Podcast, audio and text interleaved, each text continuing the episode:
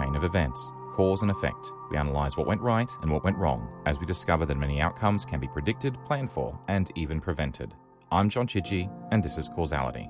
Causality is entirely supported by you, our listeners. If you'd like to support us and keep the show ad free, you can by becoming a premium supporter. Premium supporters have access to high quality versions of episodes as well as bonus material from all of our shows not available anywhere else. Causality is also a podcasting 2.0 enhanced show with value support and a new listener submitted soundbite option if you'd like to participate. Just visit engineered.network slash causality to learn how you can help this show to continue to be made. Thank you. Instituto Goiano de Radioterapia or IGR for short, is a private radiation therapy clinic that was built in the 1970s and was located in Goiânia, near Praça Cívica, in Brazil. Goiânia has a population of approximately 700,000 people and is located 1,360 kilometres or 850 miles northwest of Rio de Janeiro. It had two radiation therapy machines, one that used cobalt 60 and another that used cesium 137. The cesium 137 machine was a Cesapan Model F3000 and was designed by the Barazetti and Company of Milan in Italy, and this specific machine was built in the 1950s. Teletherapy machines that use a radioactive source mostly utilize a so-called international standard capsule that safely contains the radioactive material both for the transportation and to prevent leakage when not in use. By using a standard capsule design, they can be easily replaced as the radioactive sources deplete to a stage where they are no longer effective for radiation treatment. The standard capsule in this case was cylindrical with a diameter of 50.6 millimeters, that's 2 inches, and a height of 47.5 millimeters, that's 1.87 inches. These international standard capsules have standardized dimensions common to most radiotherapy units. The radioactive source was cesium 137 in the form of highly soluble cesium chloride salt, contained within an internal capsule made from stainless steel, which was then encased in a second external capsule also made from stainless steel. These capsules were then encapsulated further inside a lead source holder. The capsule has a narrow radiation aperture, whereby the source wheel is rotated to expose the radioactive contents through a narrow opening to the machine, which must also align with the machine's aperture and collimator to focus the radiation onto a target area on the patient. When not in use, the rotating shutter mechanism closes the radiation aperture. For additional protection, the machines are also heavily lined with lead surrounding the capsules. On the 17th of June 1971, CNEN, that's the National Commission of Nuclear Energy in Brazil, approved the importation of a cesium-137 international standard capsule for the machine that would ultimately be purchased and installed at the IGR site in 1977.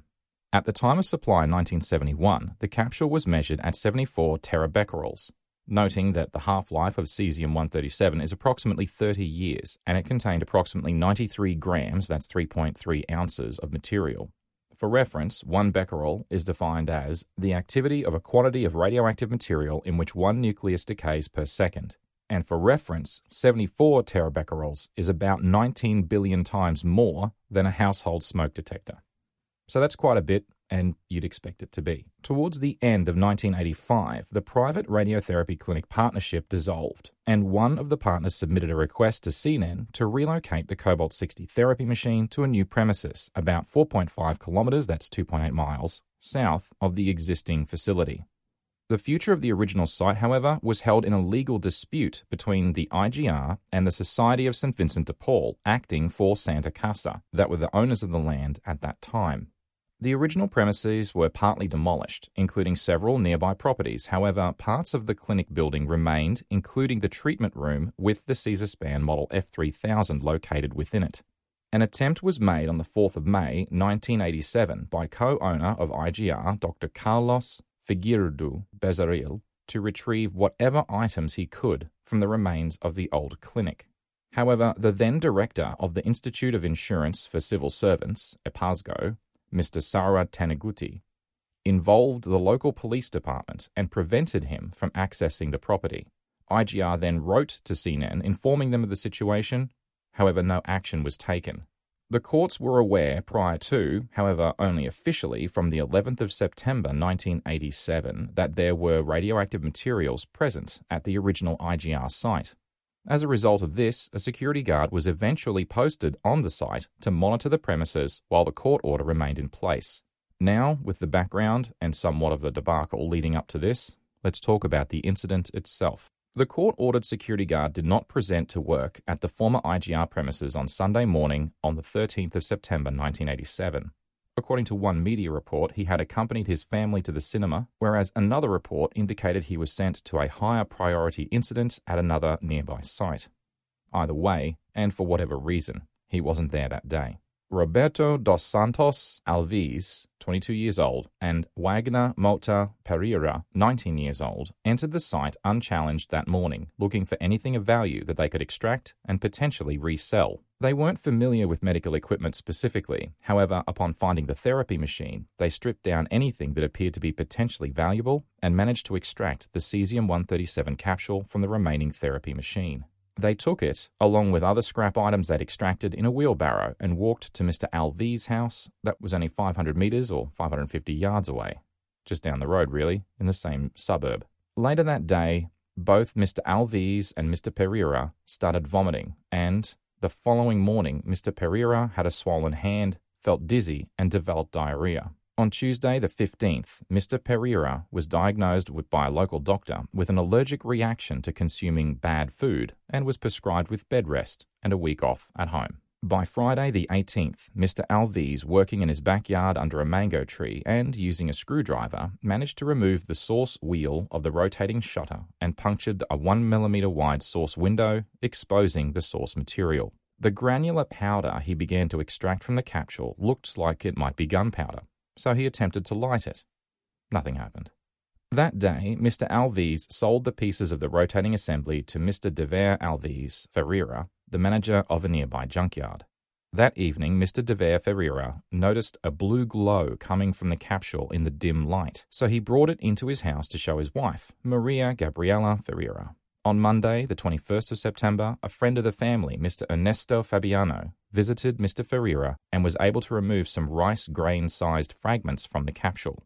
Several of his extended family and friends applied the powder to their skins as you might apply glitter for a glowing effect at night.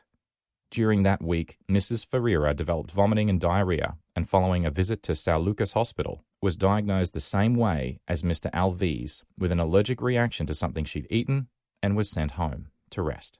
Her mother spent two nights caring for her before returning to her home, inadvertently spreading more powder with her. Also during that week, employees at Mr. Ferreira's junkyard, Mr. Israel Baptista dos Santos, 22 years old, and Mr. Admilson Alves de Souza, 18 years old, spent significant time extracting the lead from the capsule. On Thursday, the 24th of September, Ivo Ferreira, Devair's brother, visited his brother's junkyard, having heard about the compound, and was given some fragments to take with him. Upon returning home, he let his daughter, Lidas Ferreira, play with a lump of it on the floor in their house.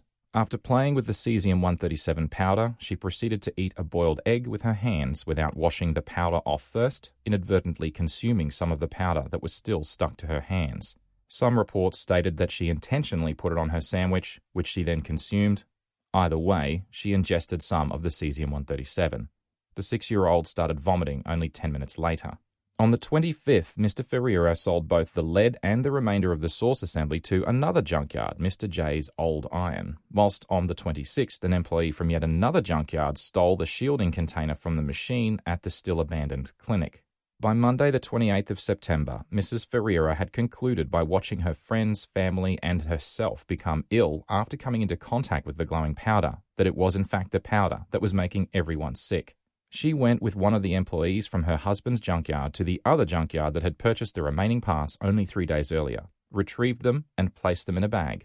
They then took the bag to Vigilancia Sanitaria, the government health surveillance department, taking the bus and visited a veterinarian, Dr. Paulo Monteiro. During their visit, she became very animated, saying the dust was like a plague and was, I quote, killing his people, end quote, then left the bag on his desk as she left. After they had left his office, Dr. Monteiro decided to relocate the bag to the sanitary surveillance yard and placed it on a chair by the wall for the remainder of the day. After leaving the health surveillance building, the pair travelled to the Hospital São Lucas and Centro de Saúde Juarez Barbosa and were directed to the HDT, that's the Hospital for Tropical Diseases. They weren't the first people to have displayed similar symptoms in recent days. One HDT doctor suspected the skin lesions were caused by exposure to radiation and contacted the superintendent of the HDT Toxicological Information Center. Upon learning that the superintendent had recently spoken to Dr. Monteiro about the suspicious bag, they agreed to call a specialist. The Department of the Environment of Goiás State, Samago for short, appointed Mr. Walter Mendes Ferreira, a licensed medical physicist who was no relation to the junkyard owner, as he was currently visiting Goiânia and was nearby at the time. On Tuesday, the 29th of September, Mr. Walter Ferreira obtained a scintillation detector on loan from the government agency Nuclebras. A scintillation detector is normally used for geological purposes and therefore is very, very sensitive. As he left the building, he gave the detector a brief test, and on switching it on, the meter went immediately to maximum deflection on the needle. Not believing the result could be correct and suspecting the meter was in fact defective, he went back to try a second and different meter, only to get exactly the same result. Dr. Monteiro had still not been near the bag, still very concerned about its contents as a result of his visit the previous day by Mrs. Ferreira, that he'd called the fire brigade to get rid of the bag for him. Upon arriving, Mr. Walter Ferreira argued with the fire brigade on site and was able to prevent them from throwing the bag into the nearby river. Instead, he ordered the evacuation of the building and posted police and fire brigade at the entrances to prevent people re entering while he and Dr. Monteiro went to Mr. Ferreira's junkyard. By lunchtime, and after finding off the scale readings, they were both convinced the owner, workers, and family to leave the area for their own safety. It took nearly two hours to convince the Secretary of Health of Goiás State that their findings were serious and a large scale evacuation would be required.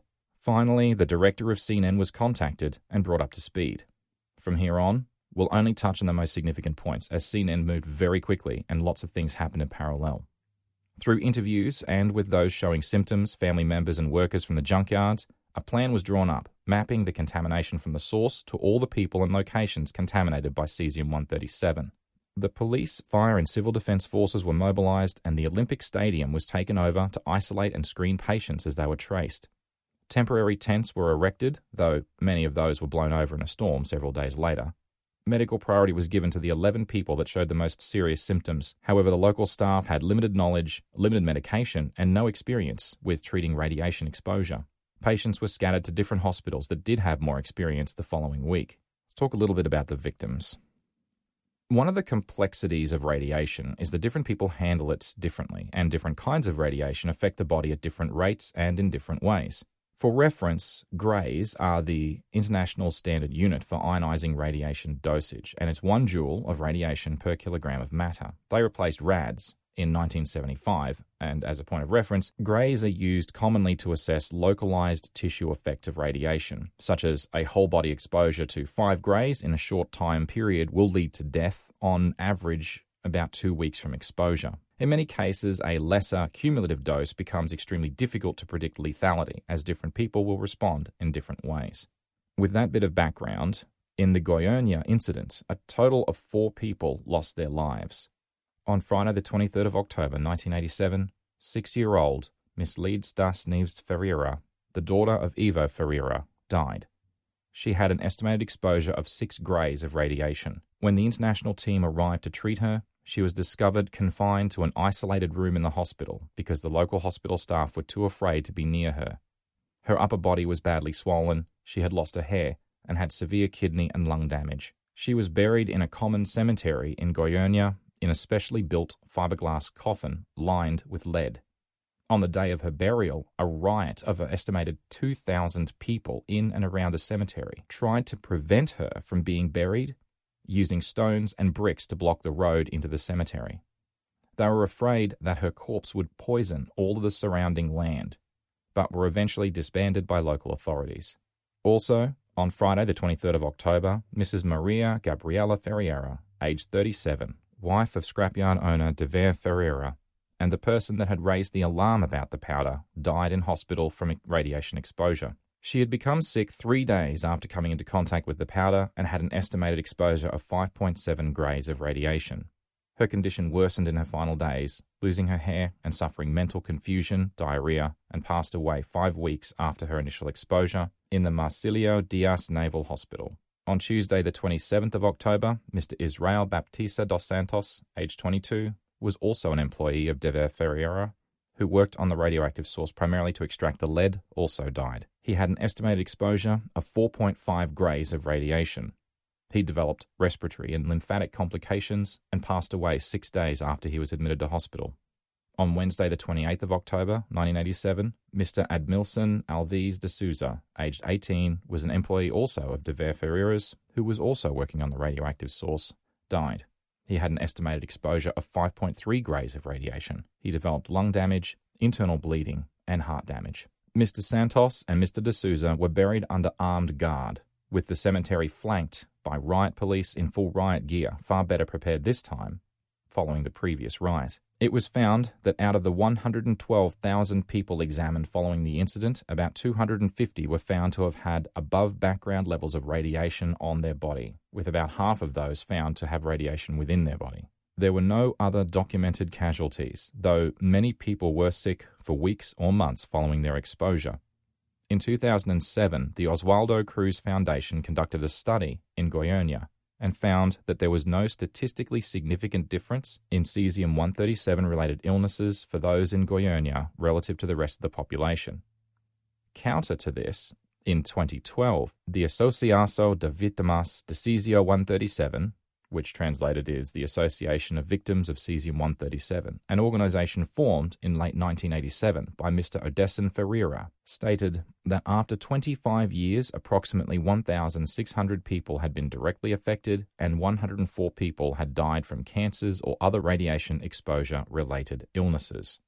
The lack of independent analysis and accurate record keeping makes any accurate determination of those impacted by this accident effectively impossible to be certain about. Let's talk about the cleanup. On the 7th and 8th of October, an aerial survey by helicopter, followed by a ground search based on its findings, assisted in tracking the primary sources of radiation through the local area. Patients were thoroughly contact traced, tracked down, and tested for exposure as well. The primary focus of decontamination were the junkyards, where the source assembly was broken apart and also where the source capsule had been ruptured, followed by the residences of the people most affected. These locations were within an area of about one square kilometre in the Aeroporto Central and Ferrovianos districts of Goiânia. It took 11 weeks to survey and decontaminate the most contaminated sites in that area and three more months to decontaminate those areas with a low level of contamination. In total, some 370 cubic meters or 13,000 cubic feet of contaminated material, 12,500 drums of waste, and 1,470 boxes of waste were removed from the area. That's a total of 13.5 tons of waste. A disposal site was finally chosen 20 kilometres or 12.5 miles outside of the city after a protracted debate among locals and councillors. During the investigation, it was not possible to determine the complete serial number of the cesium 137 capsule. However, based on supplier information and other indirect information, it was most likely produced at the Oak Ridge National Laboratory ORNL facility in the United States of America in 1970. Let's talk about the survivors. Mr. Devair Ferreira suffered hair loss, had radiation damage to several internal organs, and was diagnosed with cancer. However, he ultimately died of cirrhosis of the liver. He had reportedly struggled to come to terms with the death of his wife and was reported to have become a heavy drinker in his final years as a result.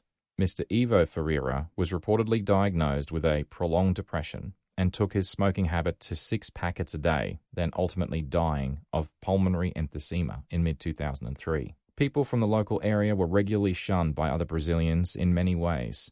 Some hotels would spontaneously cancel reservations from travelers from the former contaminated area. Buses leaving from Goiânia were sometimes blockaded and prevented from entering other population centres entirely. During the cleanup, rental accommodation for those forced to leave their homes while they were being decontaminated were regularly denied out of fear of contamination themselves.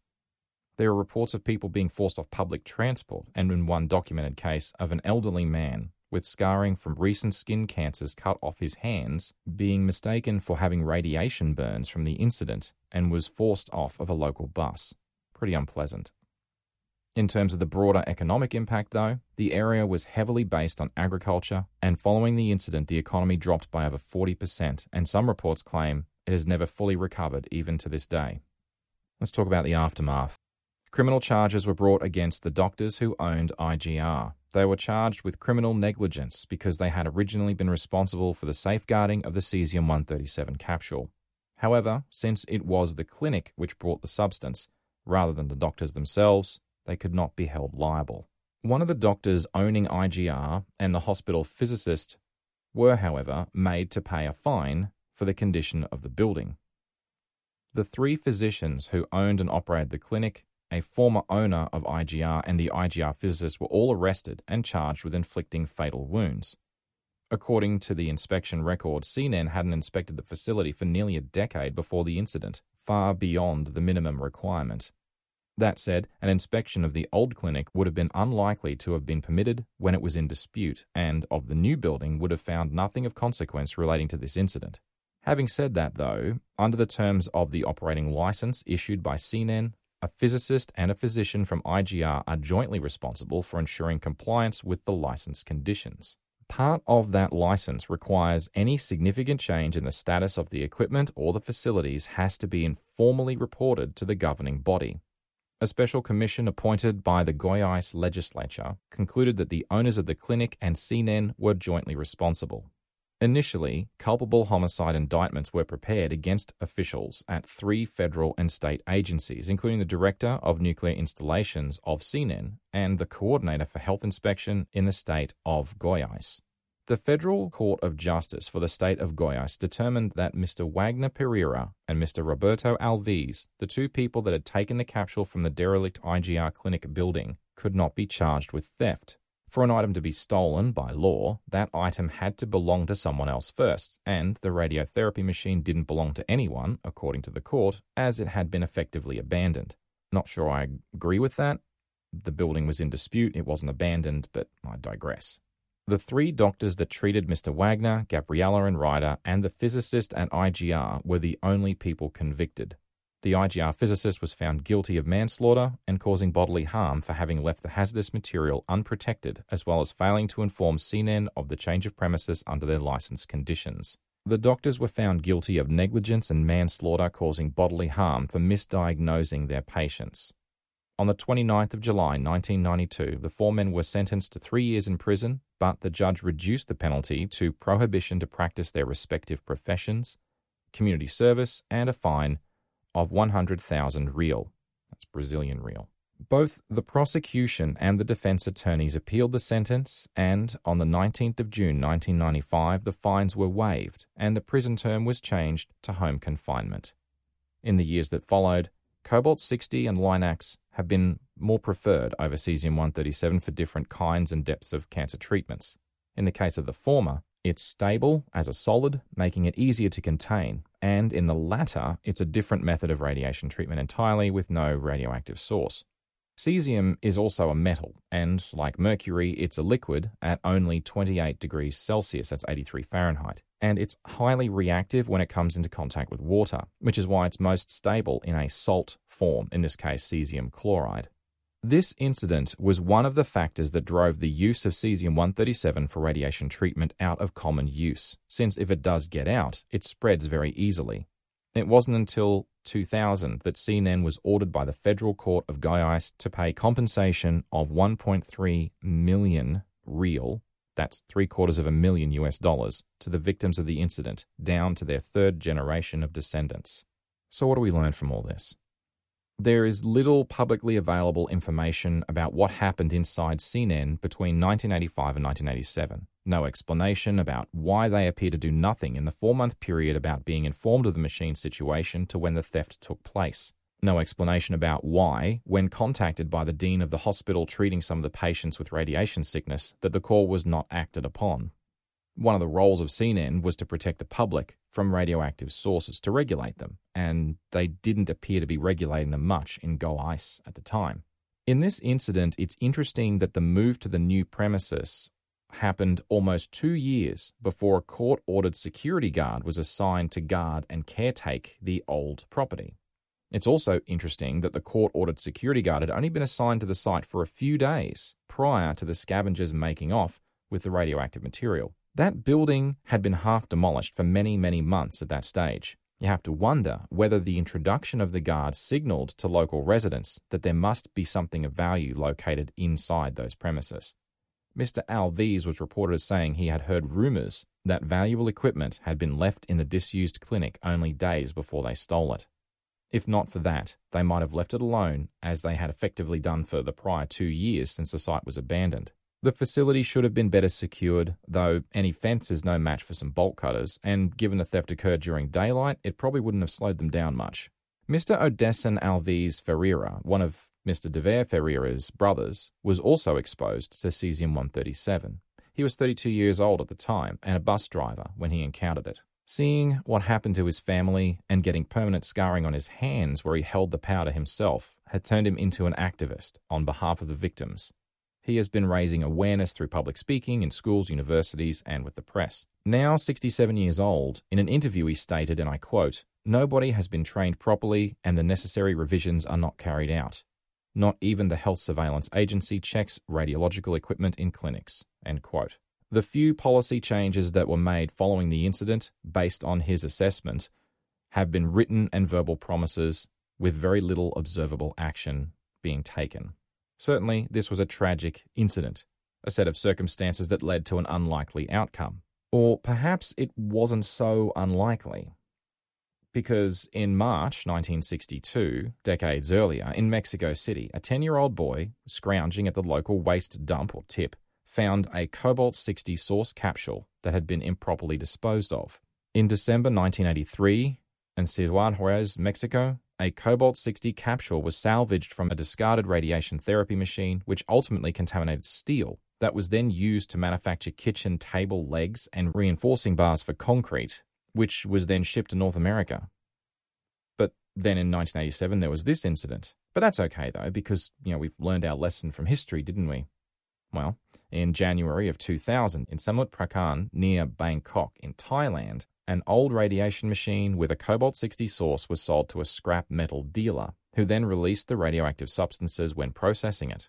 In 2010, an old gamma irradiator from the chemistry department of the Delhi University in New Delhi was sold to a scrap metal dealer, and its cobalt 60 source was opened as it was being processed. Now, I'm not sure, though. There's not much of a pattern there, is there? Maybe I'm missing something. Radioactivity is dangerous to living organisms like us, obviously, and it's a strange thing to me that something so deadly, but focused and harnessed on bad tissue, can actually save lives, and that's a good thing, for sure. If we want to look at this, as I always try to, from the perspective of how could this have been prevented, then the most obvious is education of the doctors, of the people in the area, followed by stricter controls of radioactive materials. The problem, though, with the education piece is well, what's the move here? There are many parts of the world where the standard of education isn't that high because generally it doesn't need to be in order to run a farm or a junkyard, for example. Teaching people about radiation and radioactive materials is something they're unlikely to ever need until something like this happens. The two men that stole the capsule didn't even recognize the international symbol for radioactivity. That's the yellow trifoil thing, you know? That was clearly marked on the machine. They didn't recognize it. It's harder to forgive the doctors, though, for their misdiagnoses. The effects of radiation are taught in medical schools the world over, as are the benefits of radiation therapy in treating cancers. The only thing I can think of is that they didn't think it was a plausible diagnosis given where they lived. More consultation with each other, as more cases had come in, probably would have helped. If a concerned mother could put the pieces together and figure it out with no medical training, so should they have been able to. Finally, though, there's regulation, and that terrible part is that the regulations here did exist. They just weren't monitored or enforced. Had CNEN kept better tracking of facilities with hazardous materials, they would have followed up with IGR much sooner. Had IGR taken their responsibilities under the legislation more seriously, when they moved to their new premises, they would have made full disclosure about the remaining machine at the old premises when they moved. They clearly knew the machine was missing because they went back for it, or they tried to. IGR may have been able to use CNEN's authority to gain access to the property even under a court order to safely remove the machine, but that didn't happen. An interesting comment from Ms. Enan Borges Moreira, roughly translated, was, and I quote, Some blame must rest with our society, which allows a low class of people to scavenge in order to live. End quote. Certainly, that's an angle I hadn't considered, but that's also a socio-economic complexity that banning the sale of scrap materials is something that I'm not aware of any country ever doing. So, for me at least, the single moment that could have prevented this entire sequence of events from occurring was the confrontation when Dr. Bezerril from IGR tried to retrieve the radioactive capsule when Mr. Taniguti from IPASGO prevented him from doing so. If you're in a position where you're the gatekeeper and someone else is really trying to get access, try and understand why. IPASGO was simply enforcing a court order without really thinking about it. I mean, it's the easiest thing to do. If you're in a position like that, maybe take the time to understand the ask before you just reject it. Maybe, as a last resort though, if you're in the scrap metal business, maybe investing in a Geiger counter is a good catch all and won't go astray. Might save your life one day. Hmm. How can that be the conclusion, though? The truth is that radioactivity is dangerous. It can be used for good, and most of the time it is, but we need to take great care in tracking it and controlling its use. Because if we don't, and it gets out, people just die. If you're enjoying Causality and you'd like to support us and keep the show ad-free, you can by becoming a premium supporter. Just visit engineer.network slash causality to learn how you can help this show to continue to be made. Thank you. A big thank you to all of our supporters, and a special thank you to our silver producers Mitch Bielger, Kevin Kosh, Leslie, Shane O'Neill, Jared, Joel Marr, Katerina Will, Dave Jones, and Kellen Fredelius Fujimoto. And an extra special thank you to both of our gold producers, Stephen Bridle and our gold producer, known only as R. Causality is heavily researched, and links to all materials used for the creation of this episode are contained in the show notes. You can find them in the text of the episode description of your podcast player or on our website. Causality is a Podcasting 2.0 enhanced show, and with the right podcast player, you'll have episode locations, enhanced chapters, and real time subtitles on select episodes. And you can also stream Satoshis and boost with a message if you like. There's details on how, along with the Boostergram leaderboard, on our website. Causality now has support for listener submitted soundbites from any episode you can create and email in for inclusion on the website and in Podcasting 2.0 compliant apps if you'd like to make a credited submission. Visit engineer.network forward slash create soundbite, all one word, to learn more. You can follow me on the Fediverse at Chidgey at engineer.space, on Twitter at John Chidgey, all one word, or the network at engineered underscore net. This was Causality. I'm John Chidgey. Thanks so much for listening.